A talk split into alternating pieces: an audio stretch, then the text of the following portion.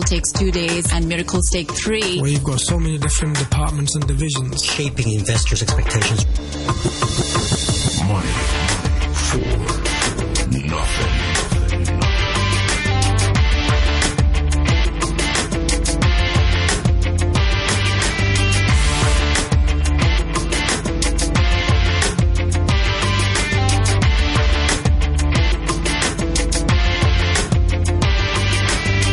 Good morning and welcome to Money for Nothing with me, Renita Malhotra Hora. Greece has just hours to save its place in the euro. The Chinese government's latest support measures have failed to stem the rout in mainland markets, and oil fell 8%, the most in five months on growing concerns over economic stability in Europe and Asia. The Chinese government has shown increasing concern about the market sell-off and has taken various actions to intervene.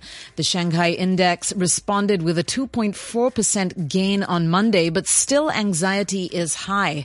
More on the markets this morning with GEO Securities Francis Lun. Then Rafferty Capital Markets Richard Bove tells us about peer-to-peer lending as an alternative method of financing. And finally, we talk Greece with the EU office to Hong Kong and Macau's head, Vincent Piket. Connie Bolland is guest host today. Good morning, Connie. Good morning, Renita. Connie, some analysts are beginning to compare the rout in Chinese stocks to Wall Street's crash of 1929 because uh, China's government is purportedly using the same tactics as Wall Street did back then to try and prop up the markets. Do you think we are headed for a Great Depression in China? I think it's early days. Um, China's stock markets are basically it's still emerging and it's not like a mature market. And there are lots of uh, uh, trial and error runs there. Uh, you, you, can see that a lot of um, uh, sort of short-term mentality among the punters in China, and 90% are retail investors. So it's not institutional or completely rational. The Bloomberg China US Equity Index sank 5% yesterday, the steepest drop since September 2011. And internet companies including Weibo, Xunlei, and Xiangyou tumbled more than 12%. The biggest US ETF tra- tracking mainland stocks uh, slumped 2.5%. And most uh, other stocks uh, on the Shanghai Composite slumped, even though the index itself was up 2.4%. Well, why did the government intervention then not change the market rout? Here's Silvercrest chief strategist Patrick Chovanec. Well, China really needs to go under, undergo a thorough uh, transformation of its economy away from a growth model that's focused on exports and investment, and in many cases overinvestment that creates bad debt, to one that's driven by a consumer economy. The problem is actually that pumping up the stock market uh, may have the, in, in, in, an unsustainable way, may have the opposite effect of offloading losses onto the household sector. I mean, I think they're playing a very risky game here uh, because these valuations went so high, uh, just just just uh, the, the, Shanghai and Shenzhen stock markets, if you, look at the mean, and if you look at the mean, the average uh, PE ratio, that's not so telling. The median PE ratio was up around 85 times at its peak. Uh, that and and and it's just not sustainable to try to keep valuations that high. Right now, they're intervening, they're buying, actively buying, and they're offering margin loans for people who want to buy and telling people to buy. But there are a lot of people right now who don't see the market going up and they want to get out. They want to sell to the government and get out. And that's why on Monday, uh, we, they, they intervened, but it didn't really have the desired result. But as Connie said, China's investors are known to be largely retail rather than institutional investors. So how does the rout affect them? Here's PRC Macro Advisors co-CEO William Hess. Well, I think that that's the running story, but I think if you look at the overall control and influence of state-owned investors, whether it's uh, the percentage that's not free-floating, if you look at the percentage that's actually managed ind- indirectly by by SOEs, uh, the, the, retail story is actually much smaller. So I guess the question with this bailout is who wins and who loses. And so the first priority is to save the state-owned interests. And so if you, if you, look at what's happening to, to small caps at the, at any of the tech boards, they're getting hammered. And so uh, when this when all is said and done, what is real damage to the prospects for the real economy if you're just bailing out the past, uh, that this was supposed to be about creating new financing channels for the future, and so that's being interrupted by all. So let's bring in Francis Lun, who is our first guest this morning. Francis is Hi, the good CEO morning. of GEO Securities. Good morning, Francis. Good morning. How do you explain the rise in the Shanghai Composite when there's this general rout in stocks? Well, uh, the government's action really failed to restore confidence in the average investors. Everybody still want, wants to get out of the stock. I think the government really need to do much more. And uh, of course, I agree. Many of the commentators it's wrong for the government to intervene so actively in the market. The market fell because it's overvalued. Very simple, and the smart money are, take, are taking the profit and run away from it. And uh, you you cannot prevent profit taking. This is profit taking at its best. So I think it is good for the market to uh, retreat, like for consolidate about 20 to 30 percent because the valuations are unsustainable. But of course, the government uh, uh, uh, the, is used to a command economy. They want to be in control of everything. So you get the res- this result where the uh, actually the blue chips actually rose, but general market sentiment is down. So, did you say that the government actually needs to do more? Well, uh, they, they say they have 1.7 trillion at its disposal, but yesterday we we did not see 1.7 trillion uh, yuan. So they have to put the money in the market before we see any results. Yeah, you know, the sheer breadth of uh, authorities' response underlines, however, the contradiction in Chinese policy. Yeah. I mean, stock markets rise and fall, right? Yeah, that's right. so why have a market if you're only willing to let prices go up? Yeah, that, that is wrong because you create unsustainable expectation. Uh, like in May, they said every day those uh, Chinese investors, Zhongguo Dama, make uh, 160,000 yuan every day. And every, every month, in Guangdong, they create a billion lei, and and and everybody's uh, uh, mortgaging their house uh, to to to gamble in the stock market. That is very dangerous. It is dangerous. But Francis, do Now- you think they should step back, the government, instead of letting, instead of intervening, they should just let the market do its uh, trade? Well, it is very difficult for a centralized government to do it because uh, they don't want to lose the popularity of a rising stock market.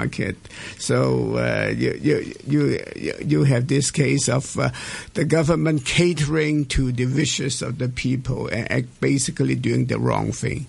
So, Francis, I think that you just hit the nail on the head. Yeah. Uh, a fall in stocks, I mean, this fear of equity correction, is this about preserving the Communist Party rule? Definitely, of course.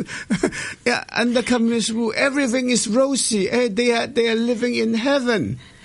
So, you know, the evaporation of all of those fortunes, 80 million individual investors, Mm-hmm. which of course is a constituency far larger than the size, right, of the Communist Party. Yeah, that's right. What kind of social problems would this pose for the country? Well, first of all, you have suicides every day. Everybody blames it on, on- the stock market. Then you have people demonstrating. That's what they don't want to see. And, and, and then you have the blame game.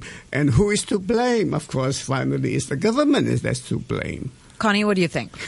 Well, I, I'm just thinking, you know, the comment that you're making just now, um, and, and as China is now trying to open up to the world and internationalizing its currency, uh, liberalizing its markets, foreigners would they not be scared by that sort of uh, um, uh, control uh, sort of thoughts that um, you never quite know whether your money in the market will suddenly sort of go up or down. yeah, we experience uh, like four crashes in our lifetime, so this is uh, really a, just a piece of cake. We use we are used to it, so we are we are not going to the IFC and then stop jumping off the cliff. Francis, Hao Hong of Bocom International said to Bloomberg that systemic risk is a danger that must be dealt with now.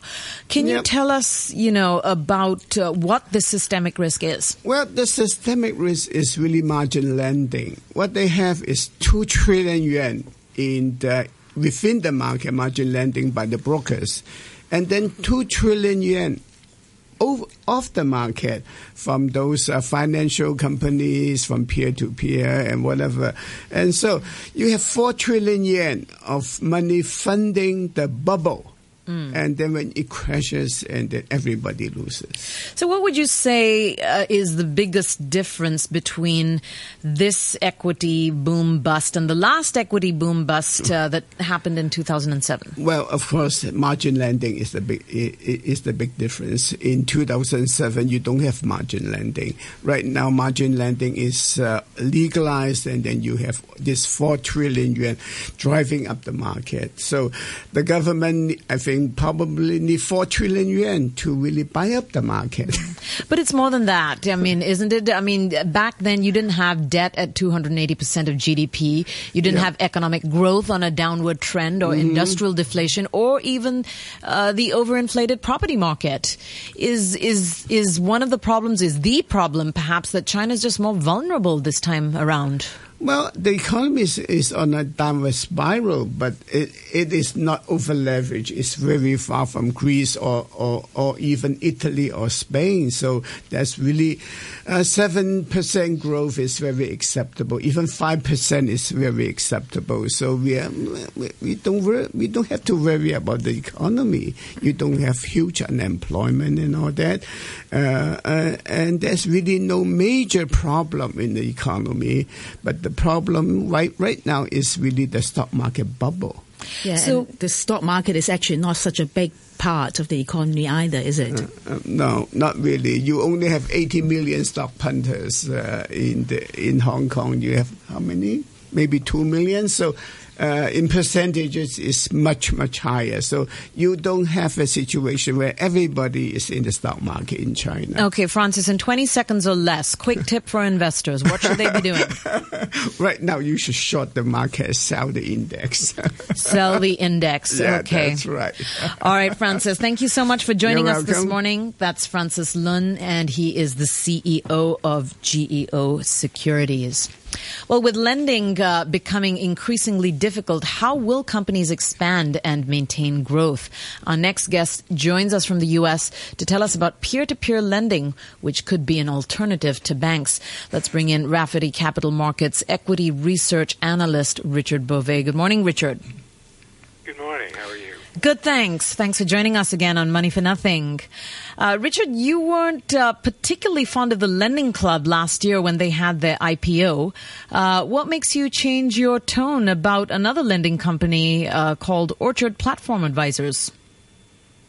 Well, it's, it's, in a different it's in a different business in a sense, uh, in that Orchard is a uh, if you will, money manager. What, what, what you would do, for example, if you were a hold, let's assume you're an insurance company, and you call up Orchard and you say to Orchard, I want you to lend uh, $20 million a week for me into this, if you will, peer-to-peer market.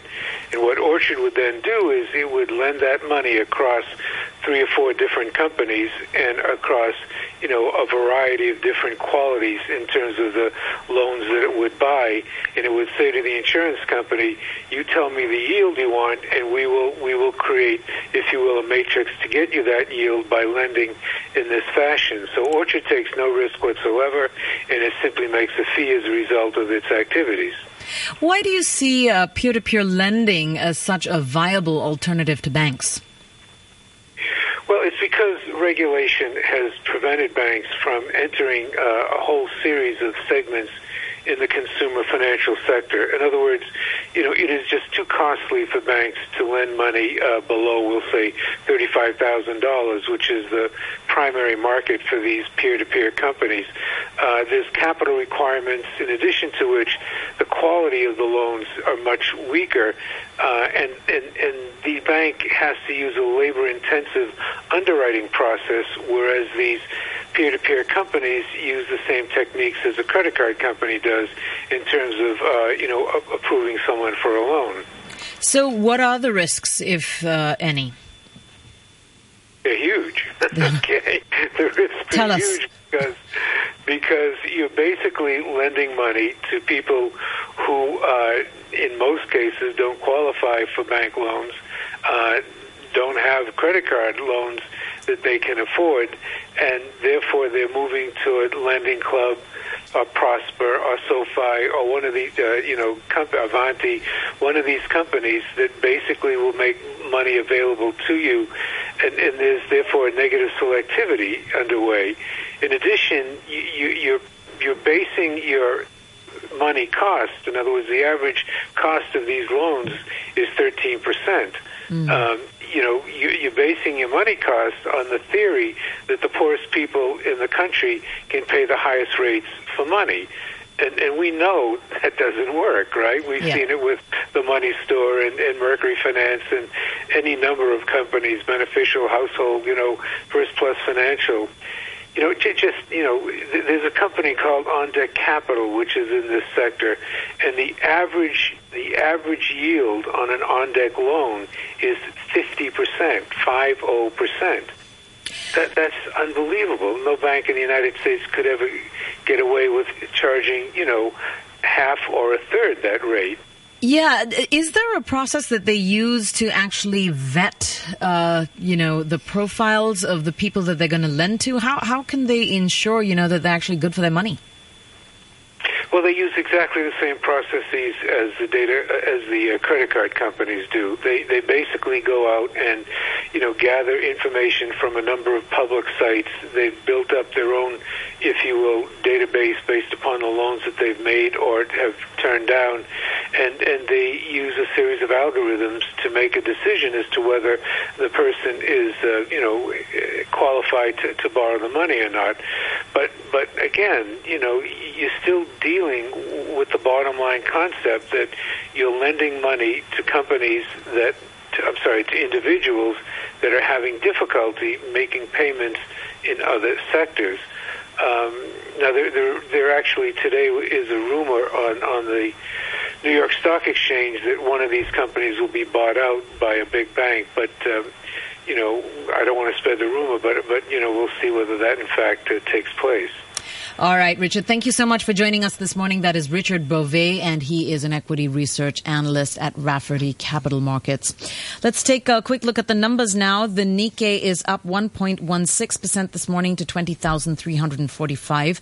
Australia's ASX 200 index also up 0.16% to 5,472. And Seoul's Kospi also up 0.64% to 2,067. In currencies, the euro is currently valued at 1.10 US dollars. The US dollar is trading at 122.67 yen, and one pound sterling buys you 12 Hong Kong dollars and 9 cents, and one US dollar and 55 cents. Well, Greek Prime Minister Alexis Tsipras was given hours to come up with a plan to keep his country in the euro and stave off economic disaster as citizens suffer under a second week of capital controls. Adding to the pressure, the European Central Bank made it tougher for Greek banks to access emergency loans. German Chancellor Angela Merkel said that time is running out and Euro region finance ministers gather for an emergency meeting later today. Tsipras has all but run out of chances to reach a deal with creditors who have insisted on tax hikes and spending cuts as the price for a new bailout of Europe's most indebted nation. Greece's economy is grinding to a halt, with bank closures extended through Wednesday to stem deposit withdrawals. So, uh, after this overwhelming no vote from the Greek majority to austerity measures, what's next for Greece? Let's bring in the EU office to Hong Kong and Macau's head, Vincent Piket. Good morning, Piket. Good morning, Vincent. Good morning. Vincent, so what is next on the cards? Uh, there's a lot of speculation. Uh, Euro area meetings are having, uh, uh Euro area leaders are having a meeting today. What can we expect? Well, in fact, today there are two meetings. There is the uh, meeting of the finance ministers of the Eurozone first, and uh, later on uh, in the uh, European evening, the, um, the heads of state of government uh, of the Eurozone. And, and essentially, the, the goal of those meetings is to hear from the Greek government what course they pr- propose in the wake of the, the no vote of the re- referendum. And bear in mind that the, the no vote was against a um, a, a reform program that, that no longer exists now, but that represented the, the, the, the best offer that the, uh, the Eurozone countries could make uh, to, to Greece together with IMF and the European Central Bank. And, but uh, in, in the face of the no, we will have to hear from Greece what they pro- propose to do next. Many analysts have said uh, already, though, that uh, even if the vote had been a yes vote, so regardless of whether it's yes or no, it's not going to make that much of a difference. Well, the, uh, we have to know. Let's look at the facts uh, that happened. Um, so, uh, indeed, uh, the, the reform program uh, is a tremendous task uh, for any country to achieve, and for Greece particularly now, of course, given the the very acute situation in the in the financial sector in, in, in Greece, and so we are running up against a tremendous time pressure here.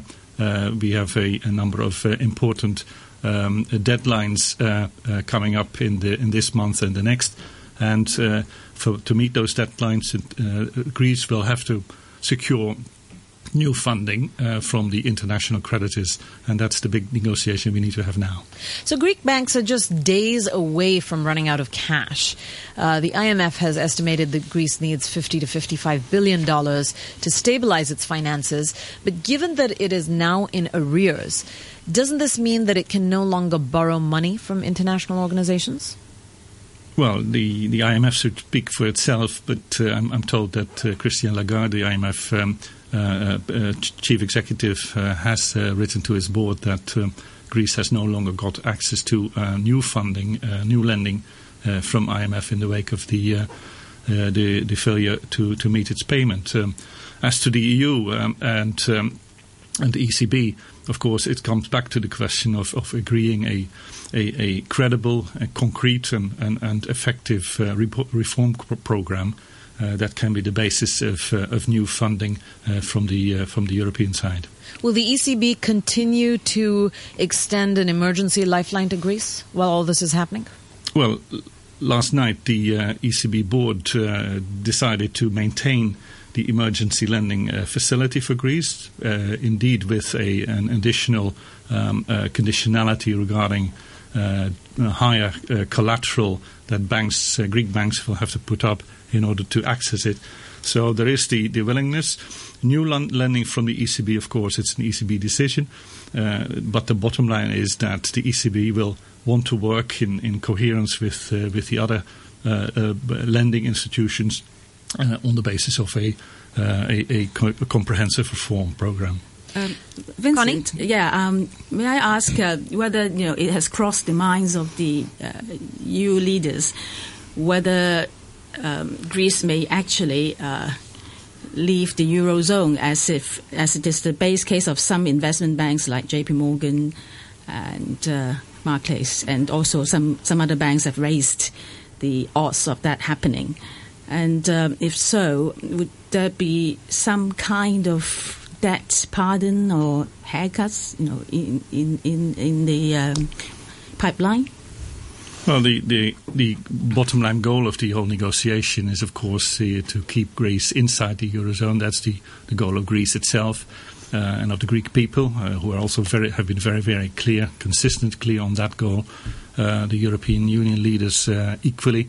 Uh, we see Greece uh, part of the eurozone, and but of course the question is how do you do that, and how do you make sure that a membership of Greece meets the the common, the jointly accepted rules for the eurozone, that the economic fundamentals are there, that the fiscal fundamentals are okay, and uh, so um, a uh, uh, an obligation or of membership involves meeting those um, those conditions. So uh, the question has been aired, but uh, the the, uh, the answer to the question right now from the European side as well as from Greece is is a very clear no. We don't want that to happen. Vincent, will the EU and the ECB take measures to prevent a contagion?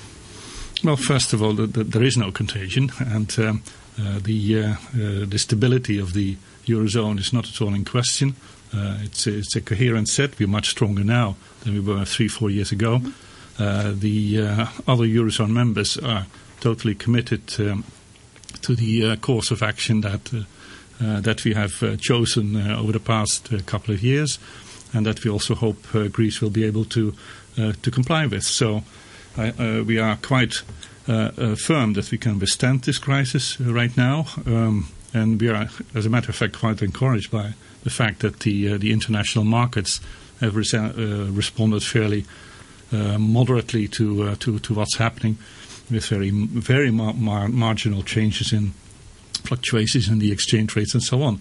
So, um, so we are quite upbeat that uh, the totality of the um, uh, the eurozone as well as the EU will will weather this this crisis, and that we will continue to uh, expand on our growth because that's what we see happening. Growth is expanding in Europe. We have 1.3 percent uh, growth this year and 1.9 uh, percent next year. So, and we want to make sure that that continues.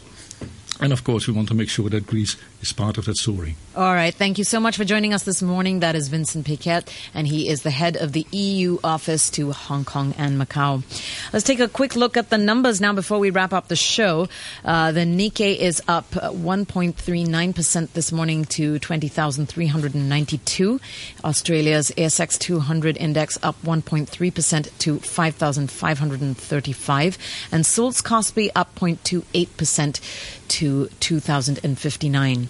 Gold currently stands at $1,169.20 per ounce and Brent crude oil at $57.14. Well, Connie, here we are at the end of a Tuesday.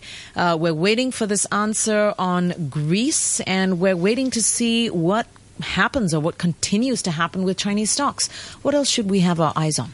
Well, you know, China is releasing a a bunch of data uh, towards the end of the week, including inflation and money supply and uh, a couple of uh, numbers that will help us gauge the, the economy and the health. And um, one important thing is to see whether China actually uh, will hit the bottom at some point and then um, continue to rise back again, and that it would be something to to help the stock market, of course. But uh, that will take a bit of time. Uh, right. The other thing is, of course, Janet Yellen is going to um, give some speech, and um, the European situation will probably um, also be in um, in her sort of mind. So watch out for that. Thanks, Connie. That uh, thanks to Connie Bolland, who is the founder and chief economist of Hong Kong Economic Research and Analysis. Let's take a quick look at the weather forecast before we depart for today. It'll be mainly fine with isolated showers later. The temperature right now is 27 degrees Celsius and the relative humidity is 67%. I'm Renita Malhotra Hora, wrapping up for today's edition of Money for Nothing. Time for the news with Samantha Butler. The European Central Bank has increased pressure on the financial system in Greece a day after the Greek people rejected the terms of an international bailout. The ECB ordered Greek banks to provide more security for existing emergency loans worth 89 billion euros. Here's the BBC's Andrew Walker. The ECB did not specify the direction when it said it decided to adjust the collateral requirements, but it's clear that it's insisting on more collateral to provide compensation if the Greek banks don't repay the emergency loans. The move is a signal, if one were needed, that the ECB is becoming increasingly concerned about the financial situation in Greece. It has not, however, decided to reduce the amount of emergency loans available, a move which it could take if it were convinced the Greek banks are no longer viable. The leaders of France and Germany have called on Greece to urgently produce specific proposals to end the country's debt crisis. After talks in Paris, President Francois Hollande said a resolution was needed not just for Greece but for the whole of Europe. Chancellor Angela Merkel stressed that Greece needed to move fast. Time is of the essence, and we hope that this week we will get these proposals. They have to be on the table this week because the situation at the moment needs to be solved. The Greek Prime Minister Alexis Tsipras is due to address an emergency meeting of Eurozone finance ministers later today.